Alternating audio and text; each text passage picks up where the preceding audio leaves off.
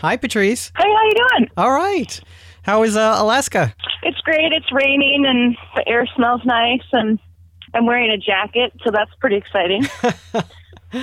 We're having a little heat wave here back on the East Coast. So your podcast has the distinction of um, of being the only one so far where we actually had to record it twice. I know. Uh, That's kind of exciting. I got a dress rehearsal. That's right. Had a little technical difficulty, but uh, it actually came out just fine. Oh, that's great. The the other the other distinction your podcast has is uh, it was the podcast that caused me to give my podcast an explicit label. So that's exciting. Oh man. well, you can take the girl out of the bar, but you can't take the bar out of the girl. So in in this show, you you know you you give some uh, pretty strong opinions on um, the oil industry and politicians and things like that. I just have to make it clear that uh, it, these are opinions being expressed. I guess you guys kind of poked the bear and got me riled up. The other thing about this podcast, which is kind of funny, is um, there are uh, uh, children screaming in the background quite a bit, and I just want to make it clear that we're not torturing children. During no children were harmed during the recording of this podcast. Oh, a good clarification. That's right. So, uh, announcements. Uh, did you screen your film, Mockingbird Wish Me Luck? Or is that about to be screened? Yeah, we screened the film at um, a local theater here in Juneau, and it was great. It was a packed house, and now we're submitting it to film festivals all over. Um, Nice. And then um, we sh- we've been shooting a kind of short, I guess, documentary style film here in town, and we're kind of wrapped that up. So Who's we? uh, myself and then uh, my DP, uh, Federico Posati, was helping me with that. And then I'm taking a ton of four by five photos, so that's that's really exciting. That's great. Yeah, When do you come back? I get back to the city like August 20, 20th or so, and then I start uh, teaching the next week. Yeah. Oh, where are you teaching? I'm going to teach at Pratt. I'm going to teach a black and white photo class. I'm really excited about. Oh, that's great. Yeah, and you know, just sniffing around for adjunct stuff, like trying to make it work. But I'm just thrilled that I get to keep living in the city. Yeah. Well, very nice. Thank you for uh, calling in so we can make this intro. Thanks a lot, Michael. I hope you guys are uh, holding up in that heat. All right. And we'll talk soon when you get back. Okay, take it easy.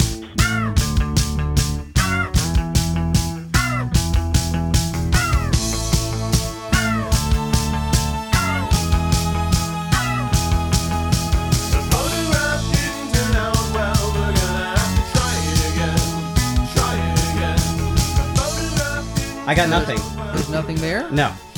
I got nothing. That's okay. All right. We're going to start over. you ready? Are you ready, Patrice? I'm ready. Yeah, I think that's all right. We can start over. Mom! So, I'm usually an improviser. you, you're, wait a minute. Yeah. You are not an improviser. I'm an improviser. All right, we've got to stop eating the pretzels now. I think that let's keep let's keep yeah, let, let's get a can we get a let's get a just a maybe the backbeat of the whole interview is just All right, like a pretzel loop. So we're here with Patrice Helmar in her studio in New York City, which you are leaving very soon. Yeah, I just graduated from the MFA program here at Columbia University, and this is my last week in the studio. And you're moving back to, well, you're going back to Juneau, Alaska for a little bit. I'm but- going home to Juneau, Alaska for a month, and then I'm I'm moving to the Bronx next week. Right. Now, Yeah. which part of the Bronx? Marble Hill, 225. you're giving out your address? No, no, no, that's the subway stop. Oh, okay. Yeah. If you want to send me a letter, a donation, mail it to. Uh, That's right. yeah, I, I, you know, in the tradition of a lot of like punk and, and DIY houses, we've named the house. It's Fort Not Brooklyn. Is the name Okay, Fort, the not. Brooklyn. Yeah. Right, right, right. And that's no dig at Brooklyn. Like I would love to live there, but I can't yes, afford to. of course. Yeah, yeah. It's the, I was I was just there yesterday, um, and uh, it's just surprising how much the Dumbo area has changed. Yeah. And anyway, but Yeah, it's changed. But you grew up in Alaska. I grew up in Alaska's capital in Juneau. Um, my family, my mom is fifth generation or fourth generation Alaskan. I'm fifth generation. My dad is from Boston. Kind of a big, big migration story here. you Sure. know, for me. sure. And um, why? How come your fa- your father ended up in uh, in uh, Alaska? So he uh, grew up in the projects in South Boston, primarily a little bit of time in Jamaica Plain.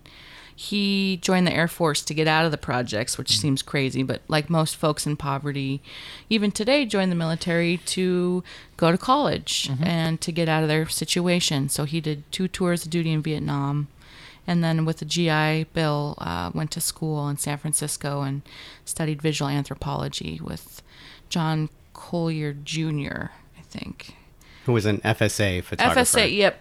Yeah, one of the photographers that worked with folks like Dorothea Lange and um, Walker Evans and you know, in that tradition. So, so photography was in your family very early on. Yeah, big time. And my mom had also done like a two year commercial photography program where she was using a large format camera and doing portraits and um, photographing architecture. So they were both both into that. My mom less so um, after she had children and stuff, but they were, you know, they're both photographers. Okay. So, what was life like in Juneau, Alaska?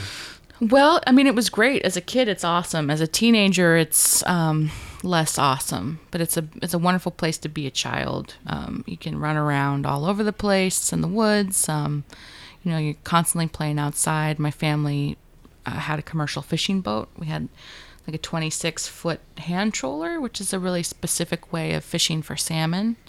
And we'd go out on openings primarily during like the spring and summer. We'd fish for humpies, which are pink salmon.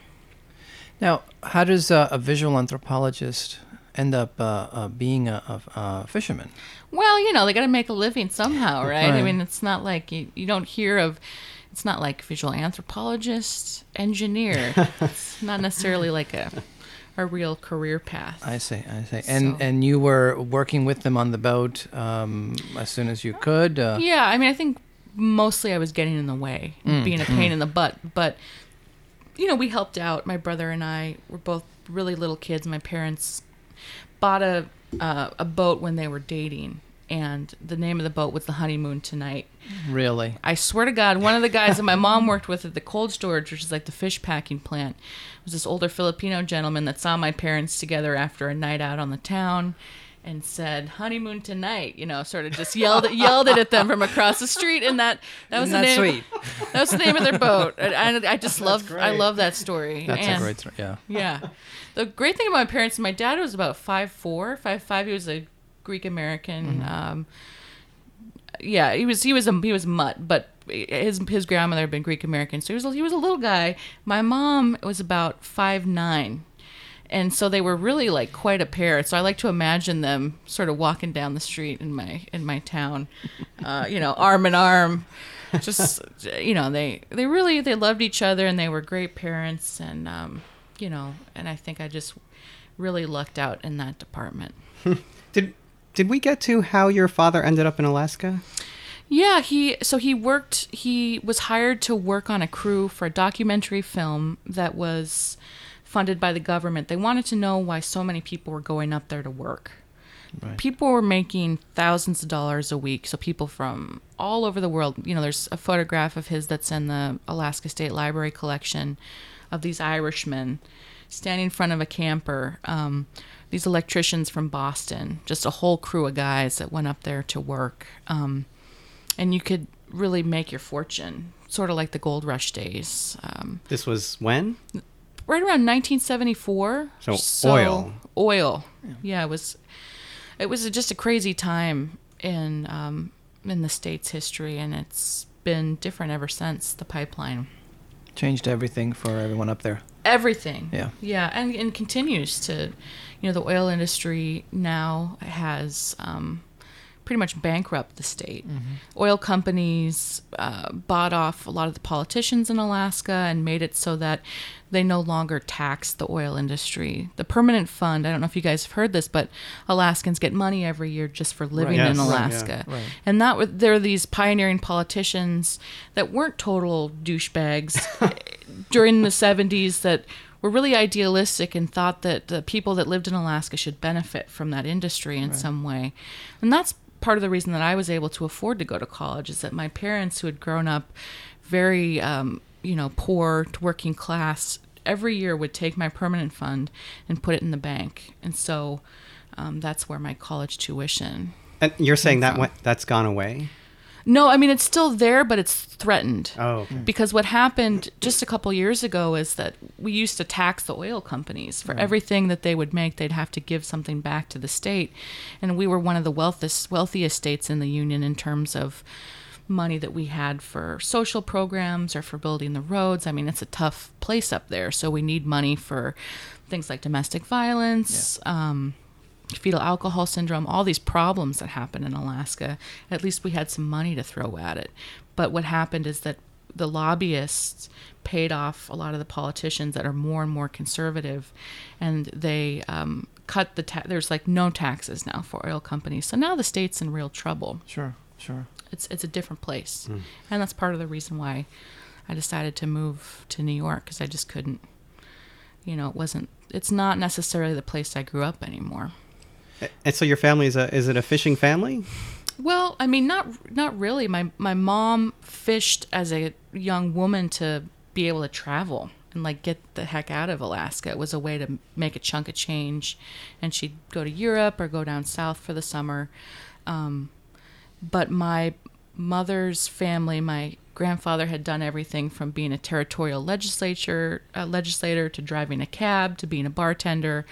I mean, everybody in Alaska has done all kinds of work. Um, it's a real it's a real place. It's a you know it's a you know when you talk about a real town, it's a place where all people have all jobs. Yeah, and, and um, um, Alaska has this reputation for being the kind of place where you go to kind of reinvent yourself and to create a, a persona, uh, a new persona for yourself if necessary. And um, I was wondering how, how that that kind of mindset or that kind of uh, uh, cultural backdrop um, influences the way that you approach your photography. Well, I think my dad certainly went there to reinvent himself, to to be this photographer, to get away from, um, maybe not to get away from, but to Give himself a chance. give himself yeah. a chance at a life outside of poverty and the projects and dealing with all the stuff that he dealt with um, growing up in a tough family. Mm. Um, and I mean, his idea of getting away from Boston was going to the Vietnam War. Well, yeah, but that's like most people that are poor in this country have to do something extreme to get out of that, whether that's selling drugs or uh, joining the military. You know, there, you don't you don't get out unscathed of poverty, right? We know that it's not an and, easy. and the military will often target um, poor neighborhoods Yeah. because they know that they have uh, going to get a lot of recruits that way. So it's Yeah. a it's a kind of a symbiotic relationship there. It is, and I think you know, um, and that continues to happen to this day. I mean, I'm I'm not, and I don't have anything against servicemen. Like I, I, I think people that serve their country, that's amazing. But I know that it really impacted my dad's life, and the and it continues to impact the lives of you know tons of Americans that, um, you know, the people that are going into the military it's not the, the folks, uh, you know, the, the kids of folks that can afford to send them to college or that can give them opportunities. It's it's people that need something more. Sure, sure. So I think you know the way that that impacted the way that I grew up growing up in Alaska was that it was okay to be myself. I had time to like figure out who I was, and um, you know you spend a lot of time on your own there. Uh, people there are extremely creative. Um, you know they can be really intelligent people because they have a lot of time. They don't have a choice. They have to like deal with. Yeah. You have to deal with yourself. We were talking earlier. You said that that things had changed. You, you mentioned that it's become more conservative. Alaska, Mm-hmm. one of the reasons why you moved. But you also you mentioned something about that idea of individualism and free spirit that that had changed as well. Well, I mean, I think that still very much exists there, but um, the majority of the population now, the the people that have the biggest families are fundamentalist, um, extremely right wing families, and there's nothing wrong with that. It takes all kinds of people, right? Whatever it takes to get you through the night, sort of thing. But um, when I grew up, it was okay to sort of be a wild ass to be a coot to do your own thing, and now to, I be, to be a coot. you know, like an old coot. You just no, you got left alone, right? Right, right. I mean, sure, people talked about you. It's like it's very, in some ways, very similar to Ireland, where we talk so much in Alaska, and the reason we do that is because we know as soon as we leave the the room, everybody else is going to talk about you. But, um, so you know, you're you're never not. Uh, not uh, it's not that you're untouchable but um, you can do your own thing. And i think that now um, you know we have the internet we have there's more there's more cable television in alaska and um, i just think it's less interesting in some ways. It's still wild but it's just more kind of white bread or something. Yeah. So your parents are retired? Or I mean, they're still in the fishing business? Still? My uh, my family stopped fishing after the Exxon Valdez oil spill in '89, and my dad opened a little camera store in the downtown area of town. Um, my mom did all kinds of like political work in Alaska in the '90s and helped elect a couple governors and stuff, and helped run political campaigns. And then later worked for the union. She was a big union gal. Worked for the state employee union, defended people that screwed up at work Wow. She just retired. My dad passed away in 2002 or 2003. Oh, sorry. I, you know, that's life. Um, that's the that's the end. That's what happens. That's what People happens. die. Yeah. yeah, yeah. That's for sure. Yeah, it's where we're all going. Yeah. But yeah, I was 21 when he died, and um, he had the camera store up to that point. So, You worked in the camera store? well, I wouldn't call it working. yeah, I went there after school, and I got paid to hang out with my dad, and it was it was awesome. You know, when you're a kid, I still sort of feel bad about this. I, I, I recently was in uh, in a grocery. I was at the West Side Market up here on the Upper West Side, and I saw this father and daughter exchange that happened. That just I don't know if this ever happens to you, but things remind you of your childhood, or like in, sure. in this way that you just feel shitty about later on. But the dad was asking the daughter like, "Hey, well, let's get some olives or something," and the the, the, the daughter was like obviously in that teenage phase where she just like hated everything. She's like, I don't like olives, Dad, and just like stormed off. You know, and I think I got enough time with my dad, but part of that time I was definitely being a teenager and, Sure, sure. and being a little bit of a jerk. So, but yeah, it was great. So he, you said he, he paid you to hang out in the store? Or? Well, I would go there and I'd work and occasionally sell cameras and restock film. Is this is this where it started for you? You think? Yeah, I think so. Definitely. Yeah, so the first photos I really took were he'd give me like a in the summertime it's a huge tourist town. There's tons of cruise ships that come and so these people that you only would use their camera like on vacation or for birthday parties or you know they they use it like maybe 3 or 4 times a year, right? Most Americans at that time before cell phones, the camera was a special occasion It was thing. for, you know, tourist trips. Yeah, for like the Yeah. family vacation. Yeah, that kind of thing. So they get the camera to Alaska and they realize it wasn't working. Generally, it was the battery, or maybe it needed cleaning. So my dad would take a look at it, and uh, if the person was a real pain in the ass, they'd say, "Well, I don't believe you that it's working."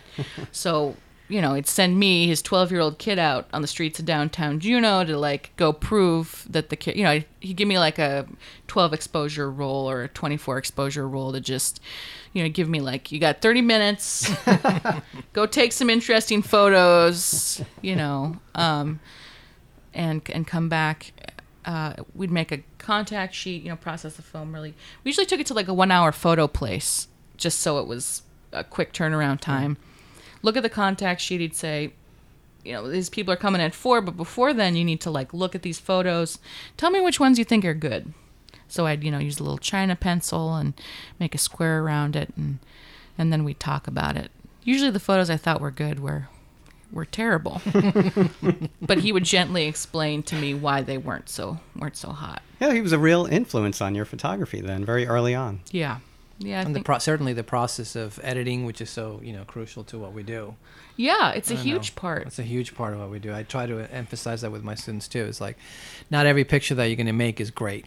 Yeah, Sorry, you know. Yeah. I wish it wasn't, so, but you know that's the truth. You gotta you gotta look at it with you know with with clear eyes and say, okay, which ones are actually working, which ones aren't, and that's an important part of the process. Yeah. Yeah, and that's something I always remember him saying. I feel like you know, he would say, "I feel lucky if I get one out of 36." Yeah. Hmm. He shot lo- mostly 35 millimeter, and so then I I wouldn't feel so bad about maybe only having one successful photo. But we know you know photography is so much about failing, Failing. Oh. like failure in a huge way.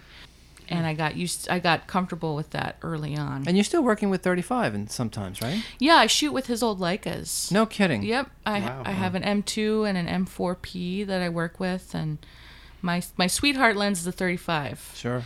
Bec- I've been trying to use the 50, and it's just pissing me off because it's it's not wide enough. You know, I really have to I get have to get too far away to get it mm. all in the frame. so yeah, I was just shooting at, at the. I didn't go to the Mermaid Parade. I went to the aftermath, which I think is a lot more interesting. I bet. The the sort of shit show that Yeah, yeah, happens yeah. after the Yeah. and I, I brought the 50 with me and i was just frustrated the whole day but it was really fun Yeah, you're, uh, the 50 is more of a spectator lens, no more Yeah. less of a participant lens. Yeah. I feel. you can't dance with a 50 You can't dance with you a can't dance with it No, you really can. You, you, you're really thinking more about specific, singular details with the 50 Yeah. in some ways. Yeah. i just felt like i had lead shoes on the whole day with that thing you know it was a little awkward Yeah, I feel like the 28 you're living with people. You know, Yeah. it's like at that point. So the 35 is a nice in between. Yeah, yeah. it's my it's my sweet spot So, did you carry that interest in photography through high school, through undergraduate? so okay the deal is art was like a four letter word i mean it wasn't a four letter word in that they were like my, my family wasn't like art is bs i mean we mm-hmm. had artwork on the wall growing up which i think is awesome. We had painting and we had other photographs. But i knew from the day i was born that i was going to have to work for a living you know and, and that that meant helping out on the fishing boat or helping out in the camera There was store no trust fund. no nope no trust fund god i wish I know, right? Man, wouldn't that be, Wouldn't nice? that I feel like I would know what to do with money. I wouldn't be someone where it would ruin me. I would like really, I'd use it. At least I tell myself that, right?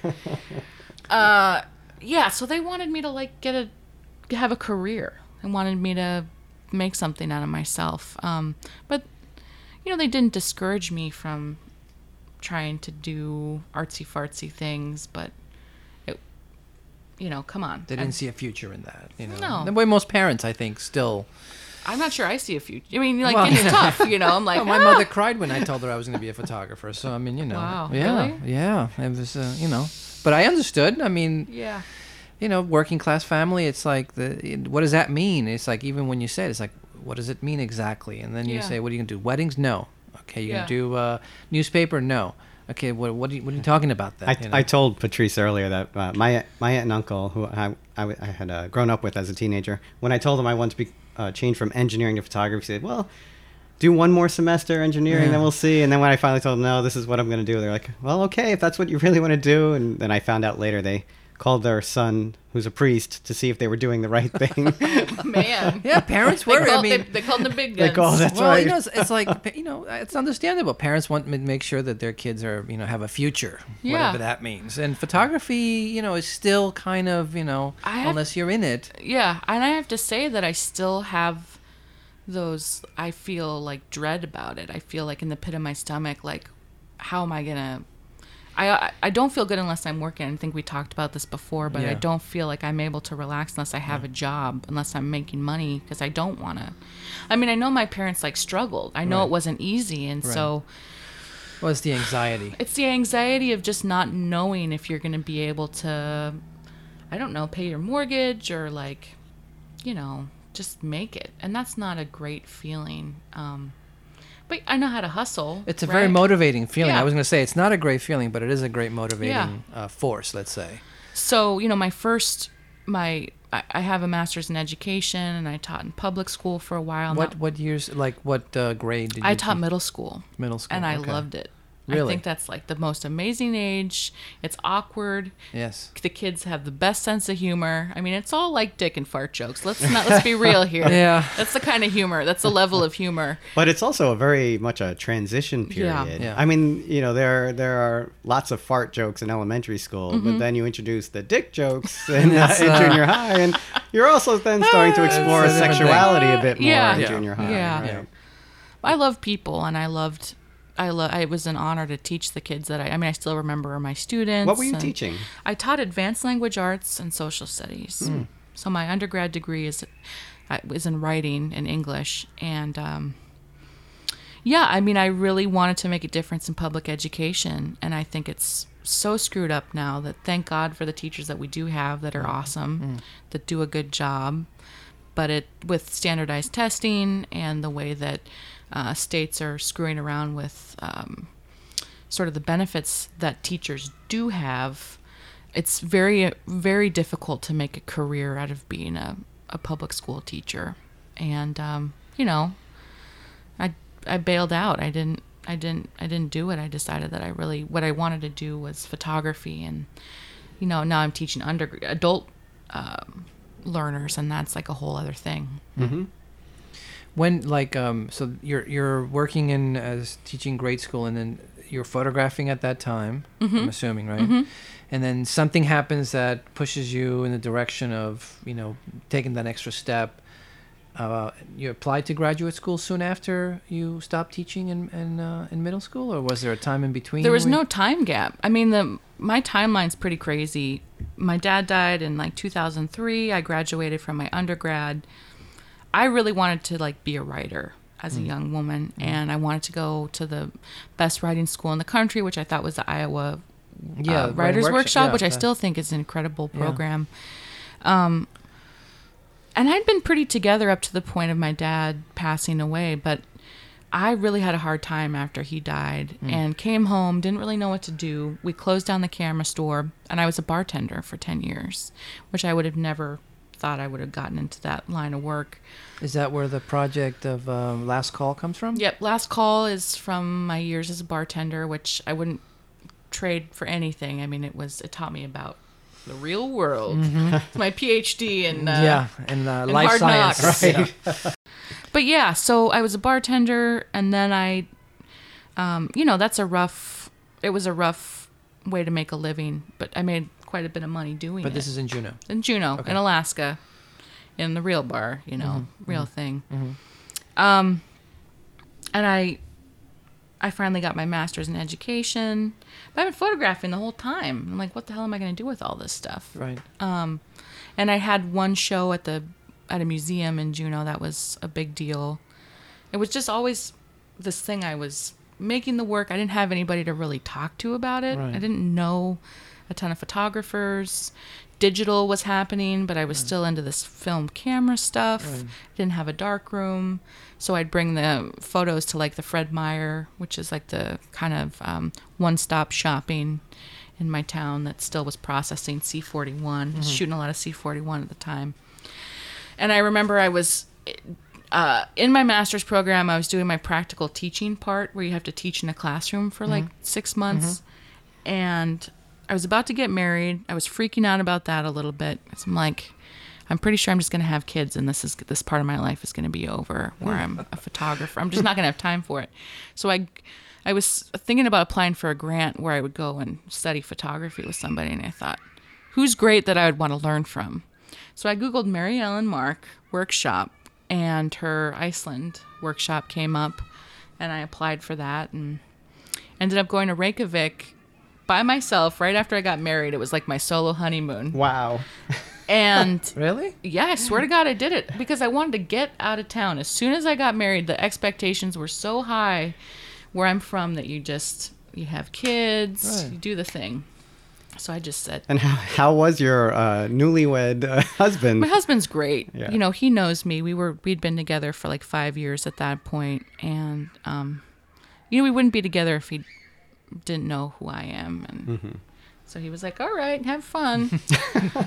um, and it was amazing. You know, Mary Ellen Mark totally changed the way that I edit photos, make work. Um, it was incredible. Yeah, I, I worked for Mary Ellen Martin for a very long time. Uh, and of course, Mary Ellen just passed away. Yeah. Um, uh, we were hoping to have her and Martin on this podcast with their, their new project that's coming out uh, this fall. So, so we'll see. But it, it's very sad, and uh, Yeah. that's a really a, a great loss for the photo world. Yeah, I wouldn't be here today talking to you guys if it weren't for her, you know. and is is Mary Ellen how you found Columbia and Tom Roma? Not really. I mean, she really wanted me to go to Hunter uh, because the MFA program at Hunter is a lot more affordable, and she knew that I don't have a ton of money, but I didn't get into that program. I think the program at Hunter is a little bit more uh, performancy or something now. I'm not really, Really? sure. I'm not sure it's what's going changed on so, there. so many times. I don't know. because I mean, when when when Roy DeCarava was, was That's why I wanted to go Uh, yeah, there. I Come mean, on, that Right. would be Roy. performancy, um, but I knew about it's him. changed. Yeah, it's Yeah. changed quite a bit, and I know that uh, the, the I work with uh, Joel Lawton, who is also teaching at I believe uh, Hunter, and he's a you know hmm black and white documentary style street, if you want to call it that, photographer.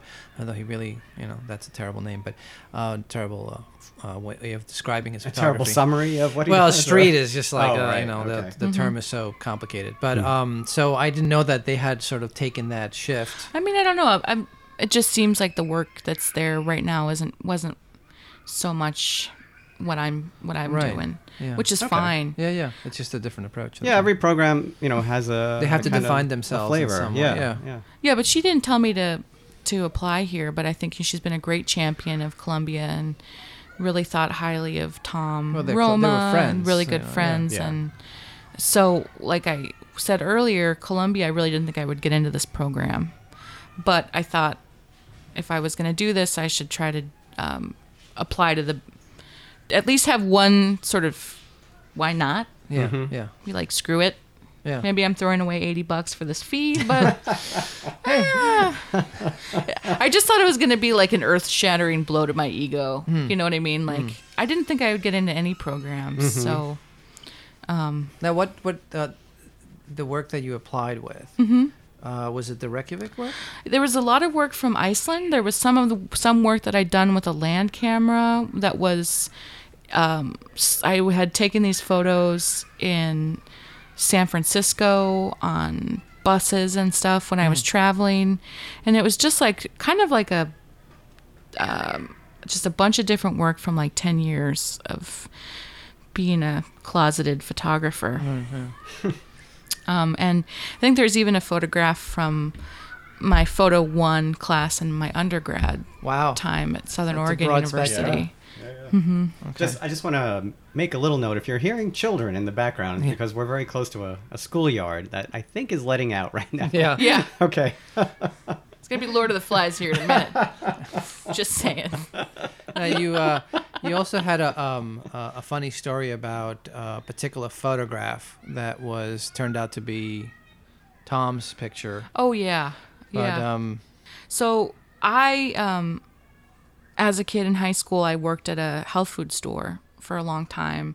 I'd s- split my week between going and being a cashier at this shop right down the street from my dad's camera store, and then also working with my dad. Um, we had this magazine rack that I love. I would like sit there on my little break and look at magazines that I, you know, most of them I couldn't afford to buy with my crappy little salary, but there was one magazine that I really liked and I still like a lot called The Sun, which publishes only black and white photographs and like fiction and poetry.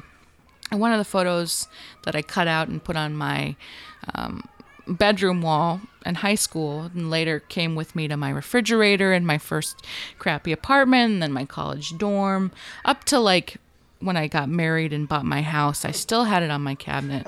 Was a photo from Tom's Higher Ground series, but I didn't know it was Tom's photo. It was just a picture in a magazine that I loved, and you know, it was my picture. Like I connected with it and I loved it. Um, and then when I was looking at Columbia, I looked at his work and I thought, "Holy shit, that's the guy! That's like my photo. He took it." And so I felt like, in this weird way, like maybe this is meant to be. You know, when you just feel Sure. like, yeah, "Hmm, something's been this with you is that long, and then it reveals itself in a new yeah. way. Yeah, and sure. I'd like Yeah. taken some photos whenever I would travel on the subway or like in buses, and I think it was maybe because I really loved that one picture. I Mm-hmm. hadn't even seen the whole book or anything. It Hmm. was just the the cover shot from on um, higher ground. Sure. Right. Yeah, yeah. Right. So it had worked its way into your subconscious. Yeah, it had really it stuck. Hmm. And then when I came here for the interview, that's a whole other crazy story. I got the interview. The, the whole thing with me applying for grad school is that it was a discussion between me and my husband where I said, I want to try to do this. Uh-huh. I know we just got married and I'm like a public school teacher, but if I don't do this, I'm never going to be happy if I don't try.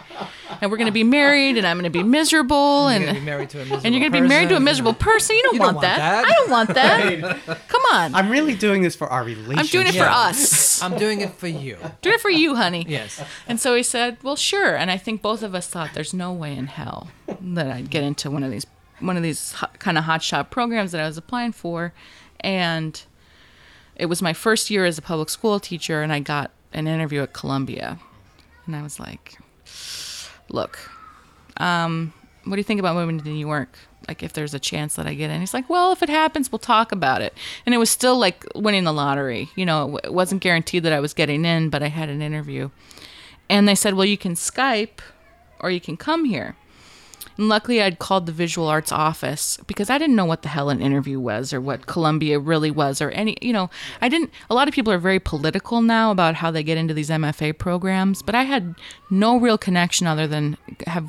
I went to the workshop with Mary Ellen, but other than that, like I didn't know anybody in the photo world or the art world. I didn't have any like hotshot recommendations or anything.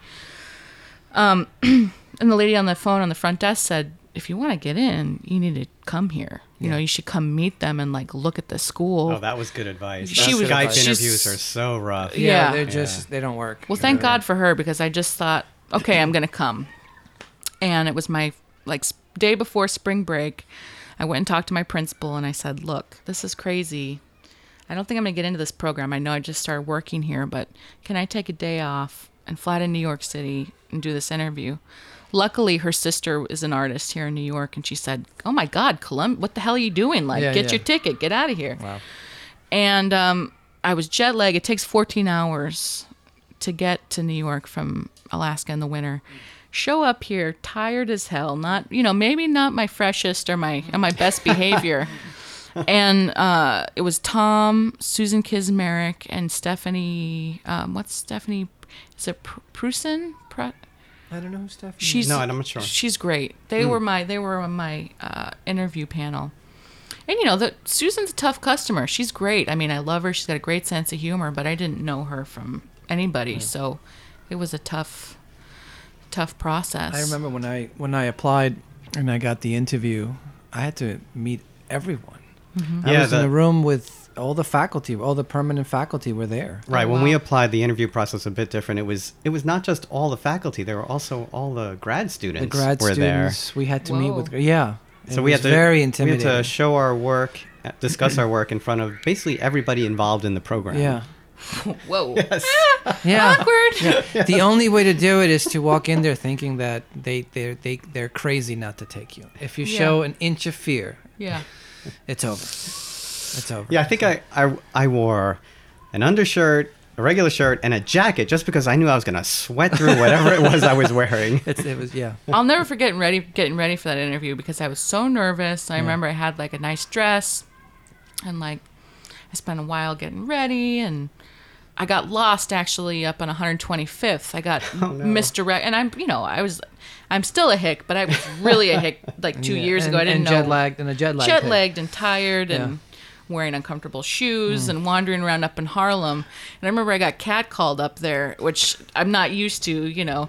And I actually, I think I freaked the guy out. He's like, "Oh man, you look great" or something. And I turned around and I was like, "Thank you." Oh yeah. Feeling, you know, and I think he just that's not the what? response most women give. I was like, "Oh, thank you, sir. Have a good day." Oh my God, she made eye contact. and I just hopped in a cab and got up there to the interview. Um, but when I saw T- uh, Tom came out to get a drink of water, and I knew that I knew it was him from the picture on the website, and I remember looking at him, and he just looked streetwise. You know what I mean? Like I could tell I'd worked in a bar and I worked with people for a long time, and I thought, who is this guy? like he just kind of like gave me a look, and I just sort of knew. And then talking to him, I knew I wasn't going to get away with a goddamn thing. and that's what I wanted. I wanted a real program. I wanted something that wasn't mediocre. I wanted the best school. I wanted to learn with people that were at the top of their field. And you know, Tom Roma is the best the best there is, you know. Um and so the first year was tough as hell. But thank God it was cuz it made me made me better. yeah, how how do you see your work changing since you've been here? I I just think I don't have room to screw around anymore Hmm. or to bullshit. Like I I'm really aware that there's a gun to my head. Hmm. Tom put the gun to my head. That's great. You know. Yes. Yeah.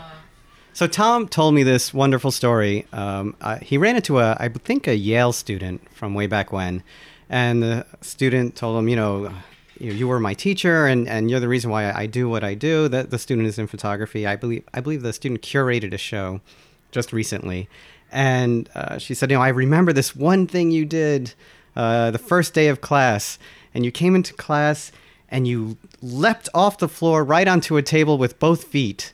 And uh, and I'll never forget that. And and Tom was telling me that you know he, he did it because he wanted to do something memorable, and he wants he wants students to do something memorable, but not just memorable, but to also do it right, to do it with commitment. Because if you don't do it with commitment, you can fall and break your neck. Yeah. Otherwise, uh, if that didn't go well, he'd be the guy on the ground, and she'd remember it for another reason. Yeah. Think a lot of the times we're going we're going through the motions in life and we're just we're scared to be who we are. You know, the song The Real Me, Tom plays a song in his photo one classes and I feel like I really came out of the closet as a person, as a photographer in this program.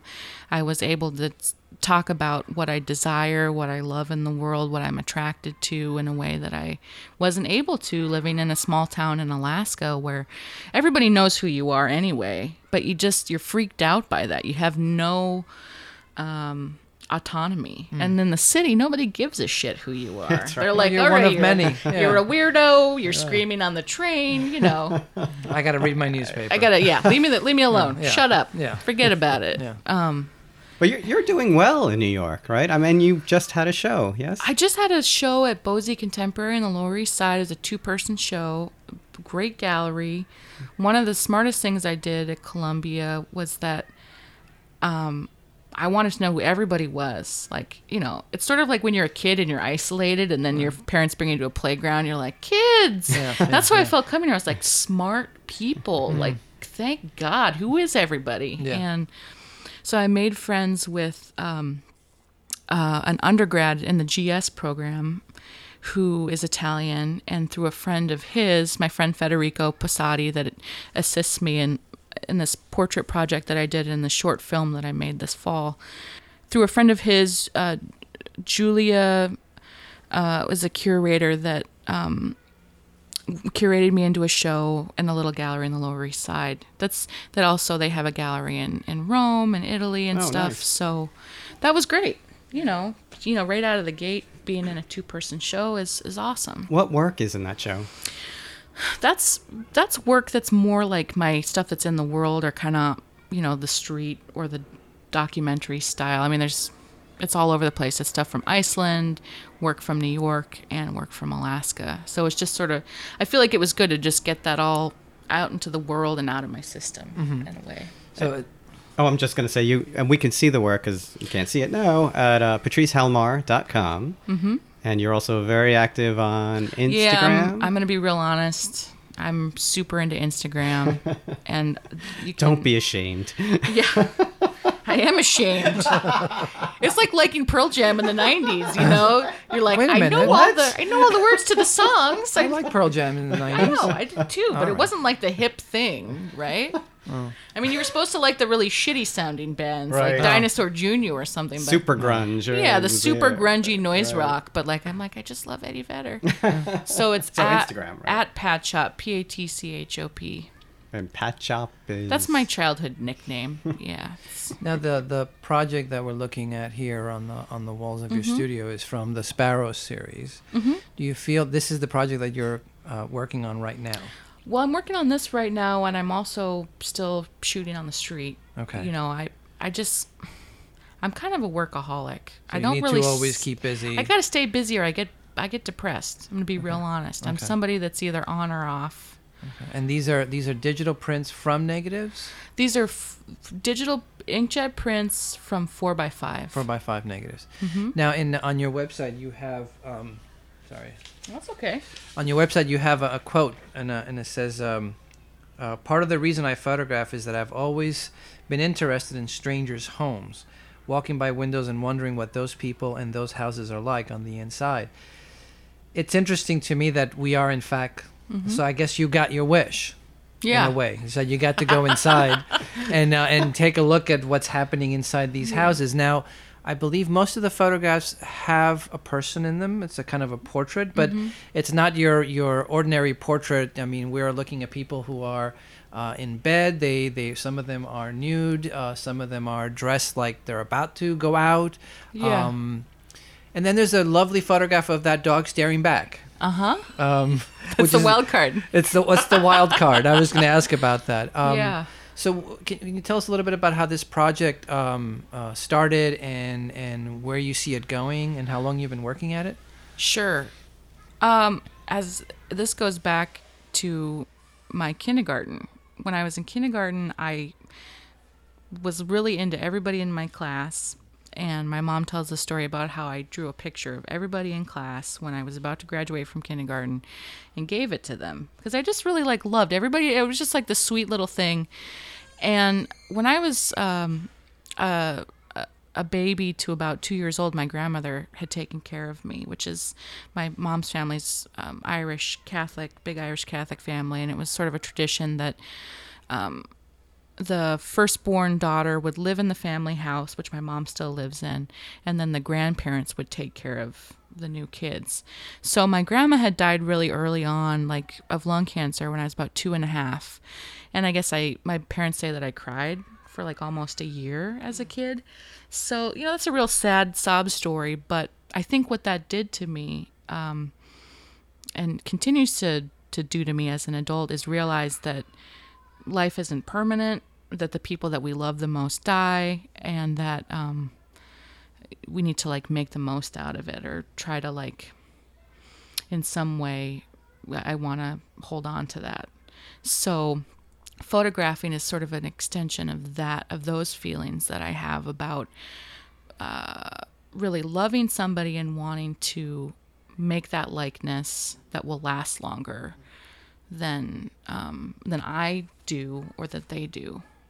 So this portrait series, these are all people that uh, I've either just met.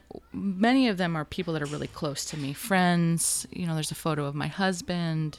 There's a picture of my dog. Um, my first word when I was a baby was the name of my grandmother's uh, dog, Missy, who I just like. I love dogs. It's crazy, and so that's Dolly Girl. She's my little mutt uh, that I adopted from a shelter in Alaska, and um, I just love her. I mean, it's totally dorky, but I wanted to take a beautiful formal portrait of my 13 pound Pomeranian Chihuahua Beagle mix. There you go. I wanted her to look regal and fancy.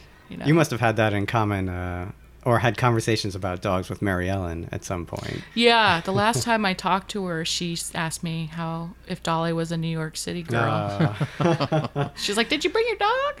yeah, Yeah. They, that office, uh, and in particular Mary Ellen, they, they really love dog. They would have a, a dog Christmas party Mm-hmm. every year. Oh, Lord. That my, my wife and I brought our greyhounds to. That's fantastic. one year, and we have we have port, uh, you know, That's Mary Ellen's photos of our greyhounds, and of course, our greyhounds being full sized greyhounds Yeah. rescued from a track, they're they're just kind of there. They're they're not. They don't listen to commands or anything like that. furniture. Yes, they. They really were like it's, a lo- it's furniture. a lovely end table that you Yeah, have it's, there. it's you know.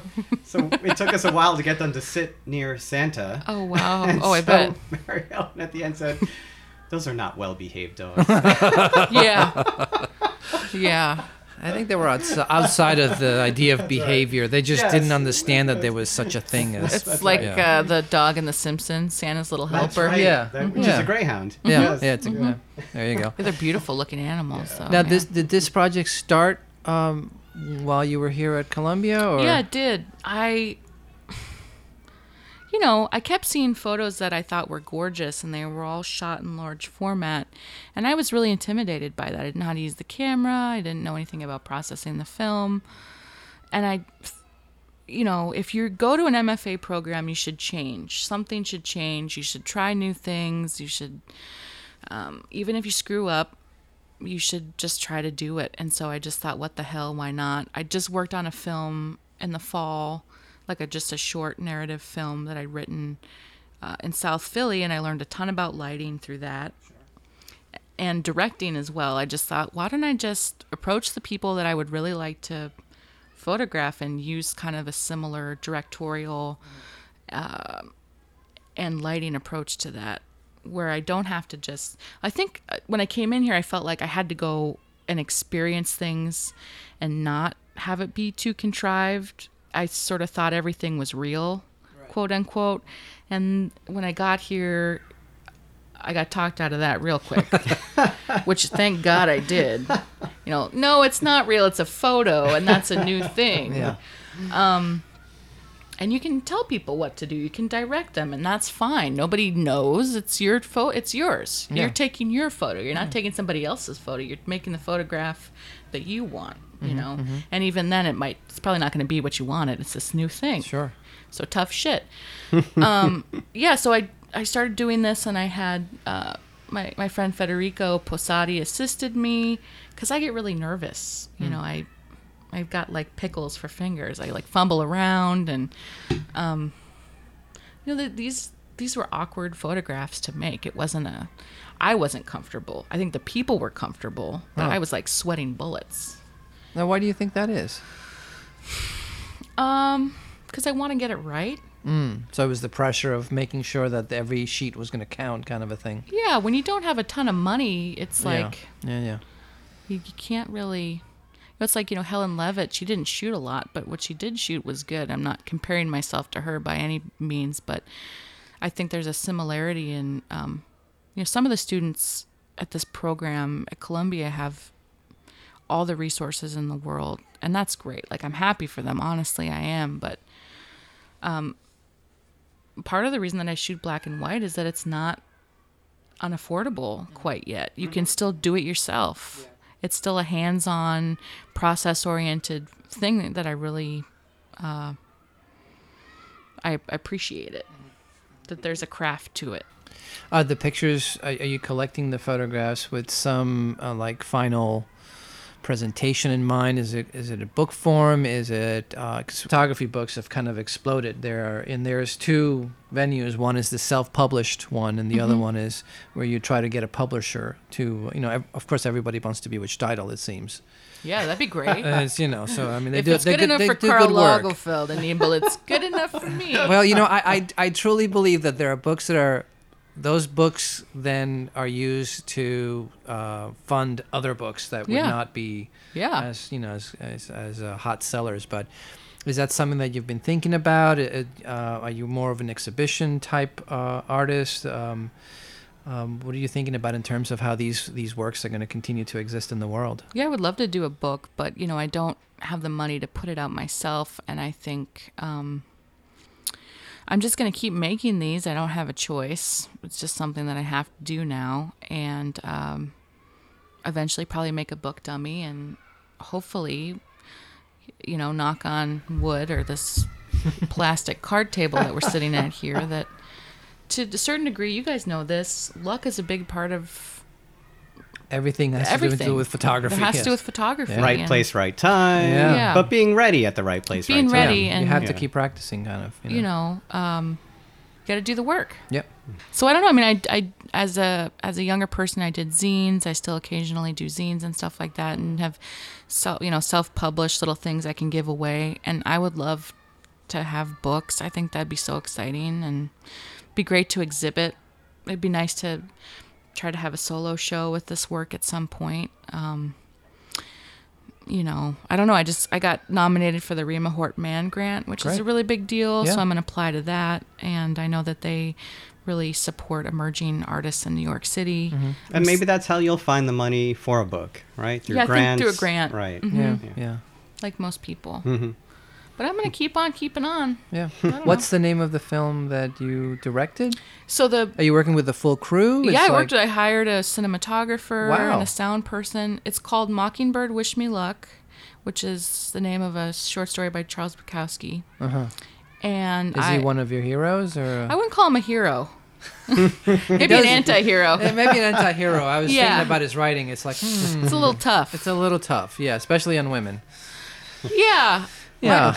But, but you know, I think he he hated people equally. He was an equal hop- opportunity hater. See, I, I think he was a lover of people. I think it's like I remember being an undergraduate at NYU when I was going to be a lawyer. Hey. And um, yeah, and I met this great teacher, um, and I said, "Oh, you know, Woody Allen, he's such a cynic." And he looked at me like confused, and he said that not not at all. It's the opposite. He's mm-hmm. he actually is a lover of life. It's he's not Yeah. you know, but his sense of humor is kind of. And I think Bukowski was the same way. I think he really was a lover of people, but that's the way he related to them. I think I think know. people like Woody Allen and Charles Bukowski they had somewhat tortured relationships. Oh yeah, with people. Well, but because of a need to be with people. Right. I don't know. Fuck Woody Allen. I have no respect for him. I don't give a shit about his films. Whatever. I think. How do you really feel? let me let me let me let me spell it out to you. I'm sorry. I don't even think. I don't. You're not alone. Sorry. Right? Um, but Bukowski wasn't like a child molester or anything like No, no, that. that's So, but I would agree. I think he loved life. There's a poem, There's a Bluebird in My Heart, which I think is one of my all time favorite poems about how he's really this sensitive person that cares too much and you know don't tell the grocery clerks or the whores that i'm actually somebody that cries alone in my shitty apartment at night and i really related to his work uh, when i was younger and living above a bar and maybe having a hard time Sure. he was somebody that was honest about it being tough, Mm-hmm. just being a human being. You know, I think his novel Post Office about It's work, yeah. just wor- the workaday life, Yeah. is uh, an amazing work Mm-hmm. about just how you have to work when you're a working class artist to make the work that you really want to want to make. And I think that was like a keystone thing for me reading that book. I realized that you could do what you really wanted to do and still have a job and still make it happen. So I very much like when I was bartending and making photos and writing and stuff, I always kept that in the back of my mind that there'd been this guy before me that had worked a really shitty job and still went home at night and and did this other thing that he really loved to do. Yeah, somehow I have this image of him getting home, turning on the radio to listen to Mozart, and then writing, you know, some short story or Yeah. some poetry. After having a terrible childhood, I mean, his his biography is just heartbreaking. Mm-hmm. Heartbreaking. I mean, it's like, how does this person even continue to exist and to create? Mm-hmm. You know, um, it's just shocking to me, but it's uh, it's inspirational. Absolutely. So where are you with this film now? So it's just now being colored, and I'm gonna have the premiere actually in Juneau next month at a little local theater called the Goldtown Nickelodeon. and, and, and all our listeners are invited. yeah, just come come on to Juneau. Alaska.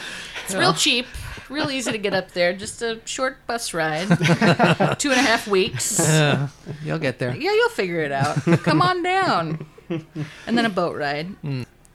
So I'm going to put that, I'm going to uh, submit it to festivals. It's like 11 minutes long. I wanted to make a film. I just like was so excited about this person that I'd met in her life. She's a hairdresser in South Philly. I was photographing her. And her stories were so wild. And she lives in this row house in South Philly. And she's got these two rescue pit bulls. And um, she reminded me of myself in my 20s. Uh, I don't photograph myself, but when I met Mo, I just felt this. She was like this kindred spirit, and um, wanted to fictionalize her story, but it's like this in this weird place where it's a short narrative film, but it's really her. It's her real house, and so she's she acts in the film. she's a non-actor, but she's the best actor in that movie. Yeah. Mm. Everybody that's seen it is just like, oh my god, who is she? Hmm. You know, she's really charismatic and a wonderful performer, and Hmm. She's got a great sense of humor. Do you have any um, any people, um, filmmakers that you return to regularly? That I grew up watching Fellini. My dad's Wow. favorite movie was Amarcord. Love his work. Um, okay, You know, I loved the um, kind of the whole body of the Italian. Um, what's it called? Neorealism with Yeah. like the bicycle thief. Um, I like a lot of French New Wave stuff. Uh, Les Blank is an awesome documentarian. The films he did about music and food, Sure. like the film about the Mardi Gras. uh huh. I really, you know, made me want to go to New Orleans. um, yeah, I, I, I love movies. I love cinema. So So you um, you're going back to Juneau for a good part of the summer Mm-hmm. or a month. You said right? Yeah. And I think you told me earlier that it's um, this is a time of year where everybody kind of returns from their exodus or wherever Yeah. they went to. Yeah, the 4th of July is like the big party time. It's like the family reunion for the whole town. So you run into like your ex-boyfriend from high school at the local Foodland, the grocery store, and it's a little awkward. Yeah, a little awkward. Yeah. And you're like, "Oh, you've got five kids and you look like shit." and Good to see you. we don't have much to talk about. What are you doing? I'm a photographer. Oh boy. It's gonna be a little awkward, but um, I'm really excited. I'm ex- I've got this huge, amazing family. The my mom's family, the Metcalf family. She has eight brothers and sisters. Really close with all of my aunts and uncles, and um, you know they all come back at the family home that's been in my family for like a hundred years. Wow. Um, that my dad remodeled, and it it was really falling apart by the time he came into the Yeah. picture. So he uh, rebuilt the house and. And you get to see your husband. I get I I'm so excited to see Matt and Dolly, you know, and um, Oh, she's over there Dolly's up in Alaska. Yeah, she works on the Oh. trail with Maddie. Yep, on the trail. he's works for the Forest Service. He builds trails up there. Oh, no kidding. Yeah, Wow. yeah. So she's a little, uh, you know, it's funny. He wears a hard hat and these like you know logging outfits. And he's wearing this, walking around with this tiny little dog. That's funny. He's great. He's like the biggest, burliest, handsome man. I don't know how I got this husband. I'm telling you, he's like my gold watch from. We bartended. He taught me how to bartend actually, and um. He's gorgeous. He's like six foot, blonde. You know, he used to play basketball in high school. I, I lucked out. I always say that he's good looking and embarrass him in front of people. You know, That's nice of you. Especially when I'm first introducing them. Like, look at my good looking husband. Hi, Maddie. Yeah. But yeah, I can't wait to see him. It'll be great. That's great. And then you'll be back here, and, and you you you're um you're gonna live in the Bronx. I'm living in the Bronx. Now is he coming back with you? No. He doesn't like New York at all. And so, you know, if you're going to do something of consequence with your life, sometimes it's not always going to be easy. Yeah. We've been together for like 10 years and we really love each other, but we both really like being on our own too. He's kind of a hermit mm. and just likes working in the woods and loves mm. nature. Mm. So I think we're just going to split our time between Alaska and New York City and that's actually sounds perfect to me. If I could go home for a little bit in the summer and then if he would come here in the wintertime for Yeah, part because of I the would say time. not the wintertime in Alaska. Yeah, that's rough. I mean, New York's the run- winter here has been tough as hell. Yeah, let's it be has. real here. Yeah, the last yeah. two years Yeah. been tough. yes. So yeah, he'll be back around Christmas time. Do you think maybe that that this this arrangement is kind of a, an Alaska spirit? Because I, I mean, I know there are there are fishermen who go and they'll work a whole season, and Yeah. their their their whole job will be three months long or six months long, and then they'll be home for three or six months. Mm-hmm. Yeah. and they'll be back out working again. I think it's how I grew up, and I, you know, a, a lot of people that I say that I'm doing that I'm married are like, what? You know, where is this guy? And for me, being a woman, a lot of the time there's all these expectations of what you're going to do with your life or how it's going to change when you get married, and I've always just run away from that because I want to make this work because I want to, uh, you know. I don't think it's going to be easy. And that's something Mary Ellen talked about was that she decided like she wasn't going to have kids. She made a really conscious choice to devote herself to her work. And I mean, I don't know if I'll have children or not. Um, I think it would be awesome to be a parent, but you have to pay the price to do this. And it's, you guys know it's not easy. You make sacrifices. You both have families and um, you, you teach or whatever. And so Do you see that down the road for you, teaching? Oh, I love teaching. I would love to be great. Yeah. But you got to be some. You got to do something. You know, you got to, like you were telling that story about Tom earlier, jumping on the table, and you know, you got to. Yeah. Yeah, you gotta you gotta make a splash. Mm hmm. We'll see. I don't know Yeah. what's gonna happen. Well, when you co- uh, when you go back now over the summer, um, you go back with a project in mind? Or are you just going to visit?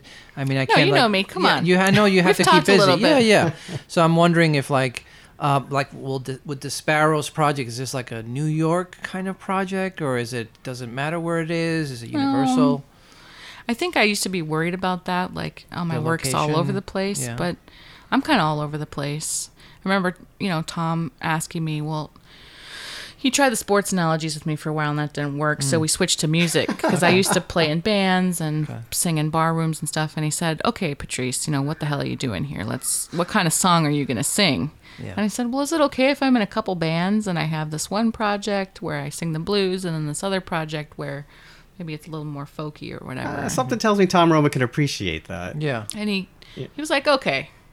But I think it's okay as long as I have the same feeling about the people if I photograph them wherever they are. So I'm gonna bring the four x five to Alaska and then in August I'm going to Italy for a month Okay. with with my friend Federico and uh I mean there's a lot of good looking people over there, so I think it's I think I'll have an okay time. Yeah, it'll be it'll be great. So you're gonna be. In, I'm sorry. You're gonna be in Rome. I'm going to be in Bologna and Bologna. Tuscany, and just we're going to kind of drive all over the country, Okay. and then um, I'm going to go to Paris at the end of that time, because I one of my best friends from high school was an exchange student that's French. Great. That I've kept Oh, in that sounds contact with. wonderful. Sounds great. Yeah. I like, you know, I'm not dumb. I like Europe. I, you know, I know I got to lat. Gotta, I'm not dumb. I like Europe. that's my quote. That'll be just like the header of this Um, podcast. That'll be the title of the podcast. yeah, Yeah. I'm not dumb. I like I Europe. like Europe. I like Europe. I know I got to hold on to those buddies. All right. That makes sense. Yeah, I think if I have a kid, I'm gonna go over there so that they have like health care and stuff. That's a good idea. A little Come on. dual citizenship, Little dual- maybe. come on. Right. Good That's a good idea. Uh, any uh, final thoughts? No, I'm amazed we went through this twice and like you Well, guys I'm were gonna, great. I'm gonna ask the, the dopey question. Sure. Which is uh, any advice for upcoming photographers, up and coming photographers, or young people who want to get into the kind of photography that we're interested in? yeah. You know, not commercial, um, but the more personal documentary statement, style. documentary style, personal style kind Mm-hmm. of uh, photography. we got to do it for love. You know, that's something that Tom Roma talks about. Um, and I think that my dad did all along was he never expected to get anything from it. He just did it because he loved doing it and he didn't have a choice. I mean, if you are going to be a photographer, you it has to be something that you can't avoid. It has to be something that you know, you try to do other things and it doesn't work out because you just can't stop thinking about it.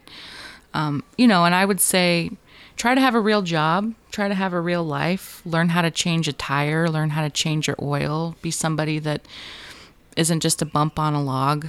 Um, but if it's something that you really want to do, don't let anything get in the way of it. I mean, ignore people that say that if you don't have money, you can't do it. Um, but know that it's going to be really hard.